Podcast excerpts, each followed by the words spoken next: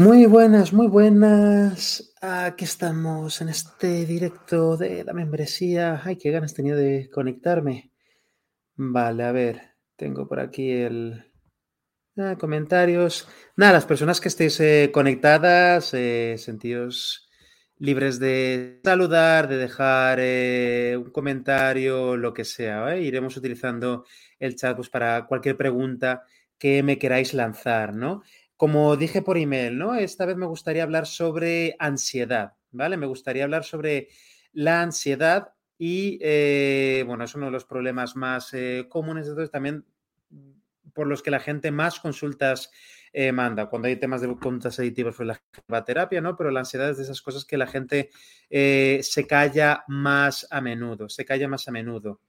Tengo un guion, ¿vale? De cosillas que me gustaría ir comentando sobre la ansiedad. Por supuesto, vuestras preguntas eh, son bienvenidas cuando las eh, vayáis poniendo eh, por el chat, ¿vale? Cuando las vayáis poniendo por el chat. vale, a ver. La ansiedad. Es importante que entendamos la ansiedad como aquella reacción, ¿vale? Esa reacción natural de nuestro cuerpo ante una situación que percibimos como una amenaza, ¿vale? Esta es la más importante, que entendamos la ansiedad como una reacción a aquello que consideramos una amenaza, ¿vale? Especial hincapié en consideramos amenaza porque podría ser una amenaza o podría no serlo de manera objetiva.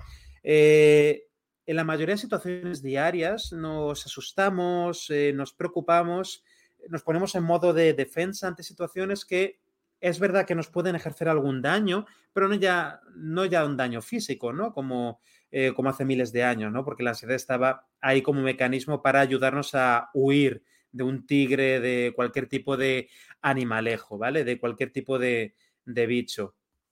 Sobre todo es eh, importante que entendamos que mm, la ansiedad está ahí para protegernos, pero en muchos casos de, de fantasmas que no están ahí, ¿vale? De fantasmas que no están ahí. Voy a poner un ejemplo con los ataques de pánico. Cuando una persona tiene un ataque de pánico, normalmente vienen sin avisar, ¿vale? O por lo menos la persona no es consciente de cómo va subiendo poco a poco.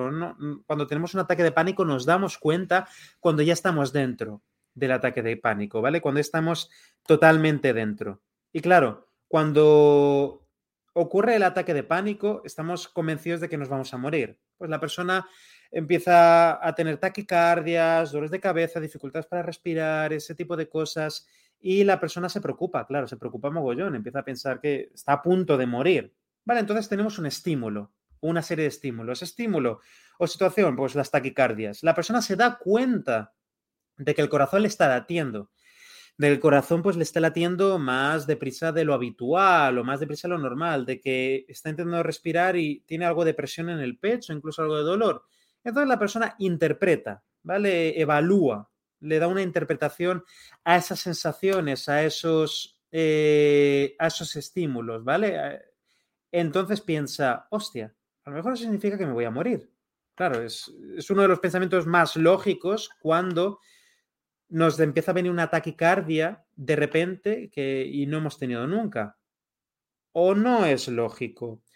A la persona le parece lo más lógico del mundo. Sin embargo, luego cuando nos ponemos a discutir con ella, a debatir con ella en terapia, pues le solemos ayudar a darse cuenta de que realmente las probabilidades de que le den un infarto son relativamente bajas, ¿no? Eh, por ejemplo, yo he tenido ataques de ansiedad en el pasado, cuando era más joven, cuando estaba en la universidad.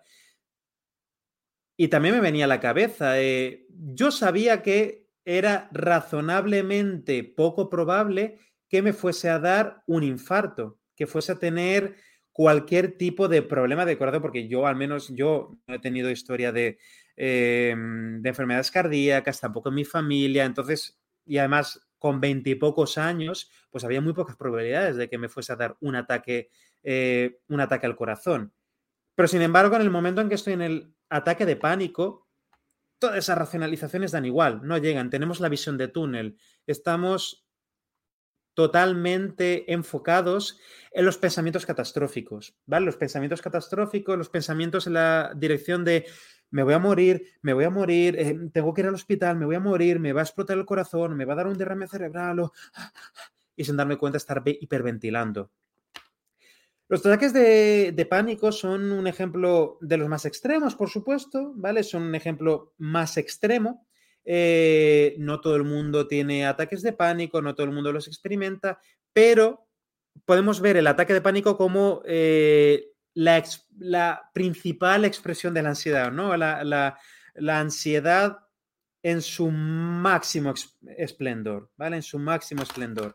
En el sentido que podemos observar un ataque de pánico e identificar los elementos más importantes de, cualquier episodio de ansiedad, pero obviamente, pues, en su grado máximo. Pero claro, ansiedad no solamente ataques de pánico, ansiedad es como lo que puedo sentir antes de irme a trabajar si me da mucho miedo porque estoy, no estoy a gusto en el trabajo. O en el trabajo sé que voy a tener un desafío que me da, me da especial miedo, ¿eh? porque me siento muy inseguro, porque creo que me va a costar mucho, tengo una reunión, una presentación, tengo, tengo una reunión con un cliente o con unos clientes, o tengo que dar una clase y estoy de mal humor, etcétera, etcétera. Eso me va a dar ansiedad porque mi mente me... ¿Te está gustando este episodio?